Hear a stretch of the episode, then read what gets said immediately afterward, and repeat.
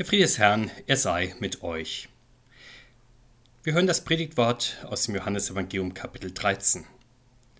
Vor dem Passafest aber erkannte Jesus, dass seine Stunde gekommen war, dass er aus dieser Welt ginge zum Vater und wie er die Seinen geliebt hatte, die in der Welt waren, so liebte er sie bis ans Ende.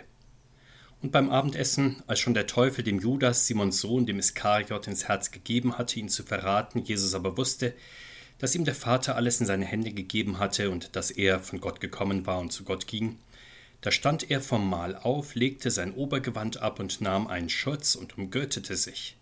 Danach goss er Wasser in ein Becken, fing an, den Jüngern die Füße zu waschen und trocknete sie mit dem Schurz, mit dem er umgürtet war. Da kam er zu Simon Petrus, der sprach zu ihm, Herr, Solltest du mir die Füße waschen? Jesus antwortete und sprach zu ihm, was ich tue, das verstehst du jetzt nicht, du wirst es aber hernach erfahren. Da sprach Petrus zu ihm, Nimmermehr sollst du mir die Füße waschen.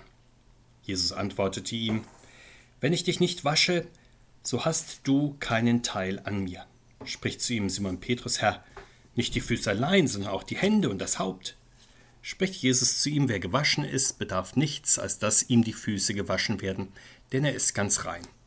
Und ihr seid rein, aber nicht alle, denn er kannte seinen Verräter, darum sprach er, ihr seid nicht alle rein. Als er nun ihre Füße gewaschen hatte, nahm er sein Kleid und setzte sich wieder nieder und sprach zu ihnen, Wisst ihr, was ich euch getan habe? Ihr nennt mich Meister und Herr und sagt es mit Recht, denn ich bin's auch. Wenn nun ich, euer Herr und Meister, euch die Füße gewaschen habe, so sollt auch ihr euch untereinander die Füße waschen. Ein Beispiel habe ich euch gegeben, damit ihr tut, wie ich euch getan habe. Der Herr segne uns diese Worte. Amen. Der Evangelist Johannes erzählt uns von dem bemerkenswerten Liebesdienst, den der Herr seine Kirche vor der Feier des Heiligen Mahles angedeihen lässt. Er hatte schon alles in Voraussicht und Umsicht für die Feier des Mahles vorbereiten lassen, aber ein wichtiger Fürsorgedienst war noch vor dem Heiligen Mahl zu erledigen. Davon berichtet uns unser heutiges Predigtwort. Es war die Reinigung und die Heiligung der Seinen. Sicher, die Apostel waren zu diesem Zeitpunkt schon längst getauft, aber nun galt es, sich für die Feier des heiligen Mahles zu reinigen und zu heiligen. Wie aber sollte das geschehen? Sollte man so wie in der Vorbereitung auf das Passamahl fasten? Oder das Mahl in gesteigerter Wachsamkeit essen, gestiefelt und gegürtet mit einem Wanderstab? Oder es mit einem Festessenrahmen oder mit Geldopfern oder anderem mehr. Wir wissen, das alles gehört auch heute manchmal zum festlichen Drumherum des Abendmahlsempfanges, wenn Menschen den Abendmahlsgang groß feiern, wie etwa bei der Konfirmation oder der Jubelkonfirmation. Doch das sind Festvorbereitungen, die Menschen vollziehen. Unser Predigtwort zeigt uns, dass es darauf ankommt, dass der Herr Christus die reinigt und heiligt, die zu ihm an den Tisch treten. Das ist nicht etwas, was man selbst erledigen kann, wie ein Bad nehmen oder sich ordentlich anziehen und frisieren oder eben ein Fest arrangieren. Sehen wir also genauer auf den Liebesdienst des Herrn, wie er die Seinen reinigt. Lässt er ihnen etwa durch Diener Reinigungswasser reichen? So war es ja allgemeine Sitte im Judentum, dass die Diener vor dem Mahl den Gästen Wasser reichten, damit sie sich frisch machen konnten. Der Dienst der Fußwaschung bei Tisch war in der alten Welt ein Sklavendienst. Die Personen, die sozial am niedrigsten gestellt waren, mussten den höhergestellten die Füße waschen. Doch der Herr Christus überlässt die Reinigung der Seinen nicht den Dienern, er legt sein Obergewand ab, bindet sich die Schürze um, gießt Wasser in eine Waschschüssel, wäscht den Jüngern reihum die Füße und trocknet sie mit der Schürze ab. Petrus aber will Jesus diesen niedrigen Sklavendienst nicht für sich tun lassen. Doch der Herr sagt ihm, dass er noch nicht versteht, was er tut, denn der Herr will ja den Aposteln nicht vor allem den Straßenstaub von den Füßen waschen, als ging es ihm in der Hauptsache darum zu zeigen, dass er sich für keinen Handgriff zu schade ist, sondern er möchte die Jünger von ihren Sünden reinigen, und das kann nun einmal keiner, sondern nur er selbst. Man kann also die Reinigung, die nur er vollziehen kann, auch nicht durch andere Dienste ersetzen, etwa menschliche Zerknirschung, Sündenaufzählung, Absolution durch menschliche Autoritäten, sich selbst rechtfertigen oder sich gegenseitig rechtfertigen. Aufgabe der Christen ist es, sich den Dienst des Herrn in der Beichte dann gefallen zu lassen, ihn anzunehmen, ihn nicht durch eigene Werke ersetzen zu wollen. Nach dem Beispiel, das der Herr uns hier gibt, hat unsere Kirche die Beichte vor die Feier des Heiligen Mahles gesetzt. In der mittelalterlichen Kirche war aus der Beichte bisweilen vor allem ein menschliches Werk geworden. Es ging dann vor allem um die Selbstreinigung des Menschen, etwa durch Umkehr, Beichte, Aufzählung von Sünden, Genugtuungsleistungen und anderes mehr. So ist es auch heute dort der Fall, wo in Einzel- oder Gruppentherapien alles Gewicht auf dem Menschen liegt auf seiner Reflexion und Erkenntnis der eigenen Schwächen, der eigenen Fehltritte, der eigenen Verstrickungen, auf seiner ehrlichen Bereitschaft, sich zu bessern, auf seinen guten Vorsätzen für veränderte Denk- und Handlungsweisen. In unserer Kirche geht es in der Beichte nicht vor allem um das menschliche Tun, sondern es geht vor allem darum, dass wir den Herrn an uns handeln lassen. Im Beichtbekenntnis bekennen wir uns vor ihm als Sünder, damit wir nicht vor allem uns selbst zerknirschen, nehmen wir uns dafür gerne ein formuliertes Beichtgebet, etwa ein Bußpsalm oder das Beichtgebet Martin Luthers vor. Aus diesen Gebeten lernen wir, dass wir insgesamt sündige Menschen sind, aber dass wir auch sehr konkret sündigen in Gedanken, Worten und Werken. So beten wir mit Martin Luther, sie sind uns alle herzlich leid und reuen uns sehr.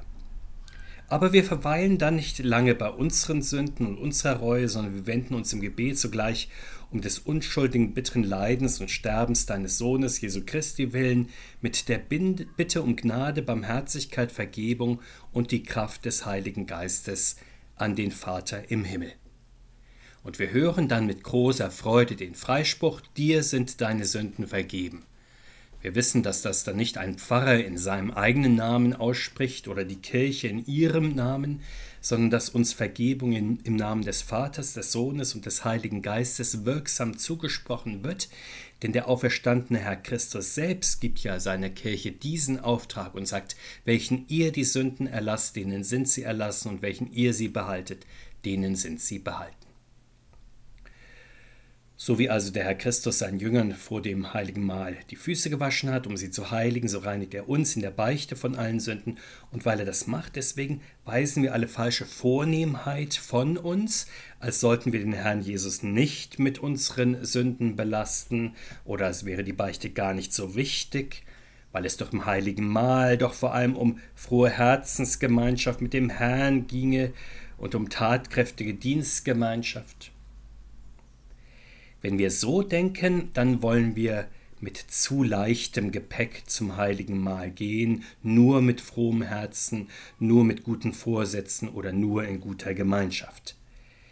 Doch der Herr selbst hält die Reinigung vor dem heiligen Mahl für nötig und dazu stiftet er die Beichte als eine feste Ordnung der Kirche.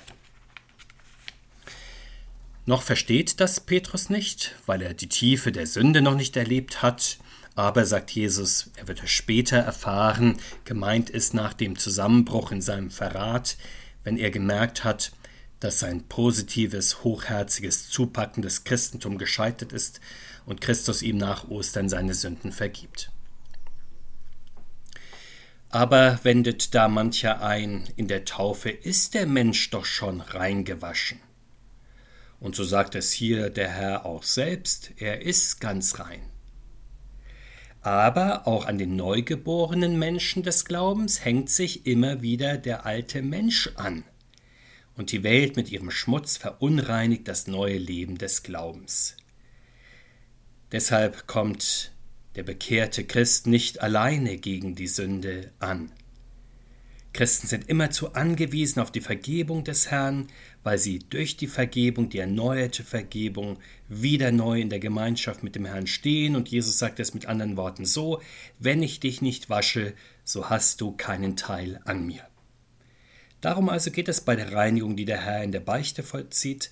Er gibt darin Anteil an sich selbst, er nimmt unseren Schmutz, er gibt uns seine Reinheit, er nimmt unsere Sünde, gibt uns seine Gerechtigkeit, er nimmt unsere Last und unser Versagen und gibt uns seine Erlösung und sein Verdienst. Das also ist der fröhliche Wechsel und Tausch zwischen ihm und uns in der Beichte. Der allerhöchste Herr wird selbst zum allerniedrigsten Diener, nicht nur, weil er Füße wäscht, sondern vor allem, weil er blutrote Sünde weiß wäscht und himmelschreiende Ungerechtigkeit in himmlische Gerechtigkeit verwandelt. Und sicher in diesen seligen Stoffwechsel des Leibes Christi sind wir schon in unserer Taufe aufgenommen worden und verdanken dieser Tatsache viele automatische Reinigungsvorgänge in unserem Leben.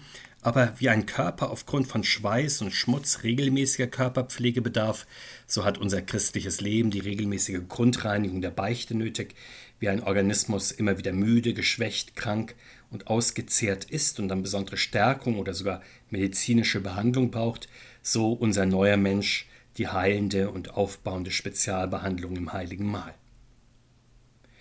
Nun versteht Petrus, dass es bei der Waschung also um solche Teilhabe an Christus, dem Haupt des Leibes geht, da möchte er nicht nur die Füße, sondern auch noch Hände und Haupt gewaschen bekommen. An Petrus sehen wir, was wir Christen oftmals zu wenig haben an Sündenbewusstsein und Vergebungsgewissheit, das haben wir zu viel an Vollkommenheitsstreben. Wir scheuen uns bisweilen vor der Beseitigung von Schuld, sind uns unsicher auch, wie weit die Vergebung Gottes reicht, aber sehr gerne lassen wir uns Hochglanz polieren. Im christlichen Leben suchen wir immer wieder persönliche Perfektion und ideale Zustände in Kirche und Gesellschaft insgesamt. Doch diesen Traum der heilen Welt hier und jetzt bremst Jesus aus. Für Christen kommt es in dieser Zeit nicht darauf an, dass wir uns blendend weiß waschen oder gar im Strahlenkranz eines Heiligenscheins leuchten. Denn Christen sind durch die Taufe schon reingewaschen, der Grund des neuen Lebens ist durch die Taufe gelegt. Was fehlt ist, dass der Herr immer wieder Verunreinigungen abwäscht und Profanisierungen beseitigt, die sich an die getauften Christen anhängen. Dieser Säuberung und Abfallentsorgung nimmt sich der Herr in der Beichte an, so dass nach der Beichte die Christen wieder rein dastehen in der Reinheit der getauften Sünder, denen wieder einmal reichlich vergeben wurde, Gott sei Dank. Machen wir uns nun deutlich, wozu es nach der Grundreinigung der, Beich, der Christen in der Beichte dann das heilige Mahl braucht und warum die Beichte auf das heilige Mahl zuführt. Würde man bei der Reinigung bleiben, so wäre man wie ein Mensch, der sich für ein Fest gründlich wäscht und mit schönen Kleidern schmückt, aber der dann fastet, und so braucht unser neuer Mensch des Glaubens nicht allein, dass ihm immer wieder der Schmutz der Sünde abgewaschen wird, sondern er will auch vom Herrn Jesus dann genährt und gestärkt werden, an seinem Tisch mit ihm Gemeinschaft haben. Er benötigt den Leib und das Blut Christi, die heilen, ewiges Leben schenken und Rettung aus dieser verfallenden Welt geben. Aber was ist, wenn man es als Christ bei der Taufe belässt und nicht weiteren Anteil am, am, Herrn im Leib Christi nimmt? Sicher, auch dann gehört man weiterhin zum Leib Christi, aber man ist dann sozusagen wie das Haar auf dem Kopf eines Menschen nicht wirklich lebendig durchpulst, nicht besonders in den Dienst genommen, nicht besonders gestärkt. Darauf allerdings käme es an, und damit das geschieht, wirkt der Herr durch sein Wort und seine Sakramente, durch Beicht und heiliges Mahl an allen willigen Gliedern seines Leibes, damit es ihnen in ihrem geistlichen und leiblichen Leben an nichts fehlt. Und wenn das uns geschenkt wird, dann sollen wir das auch annehmen, und das deutet Jesus mit dem Hinweis auf Judas an. Judas ist äußerlich betrachtet keineswegs ein Sakramentsverächter. Er nimmt ja brav an der Beichte und am heiligen Mahl teil, aber bei ihm fehlt offenkundig die innere Anteilnahme. Er hat offenbar in der Beichte nicht seine Schuld erkannt, sie nicht bekannt, und wenn doch, dann nicht mit dem nötigen Ernst, denn er vermeidet dann nicht das Unrecht, das er vielleicht erkannt und vielleicht auch bekannt hat. Damit zeigt uns Judas die besonders große Gefahr der Heuchelei im christlichen Leben. Ein Heuchler ist ja bekanntlich ein Simulant in Fragen des Glaubens oder der Moral. Er tut so, als ob. Er läuft nicht nur mit, das wäre der unentschlossene Mitläufer, der Heuchler dagegen meint, dass er der Frömmste ist. Besonders der Evangelist Johannes schildert uns Judas häufig und genau, weil die Gefahr, so zu sein wie er, gerade für Christen besonders groß ist. Judas möchte, so können wir deuten, nicht durch den Herrn Jesus gereinigt werden, weder in der Taufe noch in der Beichte noch im heiligen Mahl. Er möchte nicht den Herrn und seine Gerechtigkeit empfangen, deshalb ist er auch nicht rein. Überlegen wir, was möchte er dann? Er will, so erfahren wir, den Herrn übergeben, ihn verraten. Also statt im Glauben das Opfer zu empfangen, das Jesus für ihn bringt, übergibt er ihn, opfert er ihn. Und deswegen bleibt er ohne Vergebung. Nach dem besonderen Liebesdienst der Reinigung unterweist der Herr die Seinen. Er gibt ihnen den Auftrag, einander so die Füße zu waschen, wie er es getan hat. Jemand hat treffend die Worte des Herrn so umschrieben, die, Jünger sollen einander nicht den Kopf waschen, sondern die Füße. Also einander nicht rund machen, sondern einander Gutes tun. Damit sind wir bei der Frage, welche Wirkungen Beicht und Heiliges Mahl für das Glaubensleben haben können und sollen. Wie bestimmt der Geist Jesu die Glieder? Wie strömen der Leib und das Blut Christi gleichsam weiter im Organismus der Kirche? Wie werden die Christen durch die heiligen Gaben geheiligt zu alltäglichem Tun der Liebe? Der Apostel Paulus erklärt das im ersten Korintherbrief näher so: im Leib Christi sind die Glieder einander in Freud und Leid verbunden. Die geringsten Mitglieder des Leibes sollen bewusst in höheren Ehren gehalten werden. Die, die besondere Fürsorge brauchen, sollen sie bekommen, damit im Leib keine Spaltung ist. Hier soll jeder seinen Gaben entsprechend für das Wohl des ganzen Leibes tätig sein, etwa im Lehren, im Wundertun, im Heilen, im Helfen, im Leiten, im Gutes Reden und vielem anderem mehr – und jeder also nach seinen Möglichkeiten den Leib Christi heiligen, nähren und erbauen, so wie Christus das getan hat und noch tut. Damit uns das aber auch gelingt, sind wir darauf angewiesen, dass wir die fürsorgende Liebe unseres Herrn immer wieder neu erfahren, indem wir täglich zu unserer Taufe zurückkehren. Wir schlüpfen sozusagen in sie hinein, wie man morgens in seine Kleidung hineinschlüpft. Im heiligen Mahl dann werden wir von Christus geheilt, gestärkt und für die Ewigkeit genährt. Er versetzt uns wiederum in die Lage, seinem Beispiel zu folgen und seinen Leib nach unseren Möglichkeiten zu heiligen, zu hegen und zu pflegen im Dienst an unseren Brüdern und Schwestern.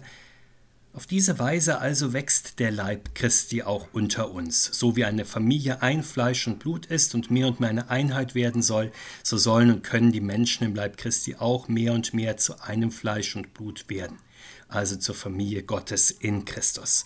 Auch wenn natürlich Perfektion weder persönlich noch für die Gemeinde Gottes in dieser Welt und Zeit erreicht werden kann. So wartet die Gemeinde des Herrn auf die Wiederkunft des Herrn und auf die Vollendung in seinem Reich. Deinen Tod, o Herr, verkünden wir und deine Auferstehung preisen wir, bis du kommst in Herrlichkeit. Wir beten, heiliger Gott, wir bitten dich, schaue gnädig auf deine Gemeinde, für die dein Sohn seinen Leib dahin gegeben und sein Blut vergossen hat. Wir danken dir, dass dein Sohn uns an seinem Tisch in die Gemeinschaft seines Leibes und Blutes hineinnimmt und bitten dich, wie er dir in allem gehorchte, so lass auch uns dir allein leben und dienen. Nimm die Gebete an, die wir vor dich bringen. Vereinige an seinem Tisch alle, die an ihn glauben, im Geist des Friedens. Erfülle mit der Liebe Jesu die du zu Hirten und Lehrern gesetzt hast, verherrliche deinen Namen in aller Welt, in deiner ganzen Kirche. Stärke die Traurigen und die Leidtragenden, die zu dir rufen. Hilf uns allen nach deiner Barmherzigkeit, um unseres Mittlers und Erlösers, Jesus Christus willen. Amen. Der Christus bewahre uns in seinem Frieden heute und alle Tage und in Ewigkeit. Amen.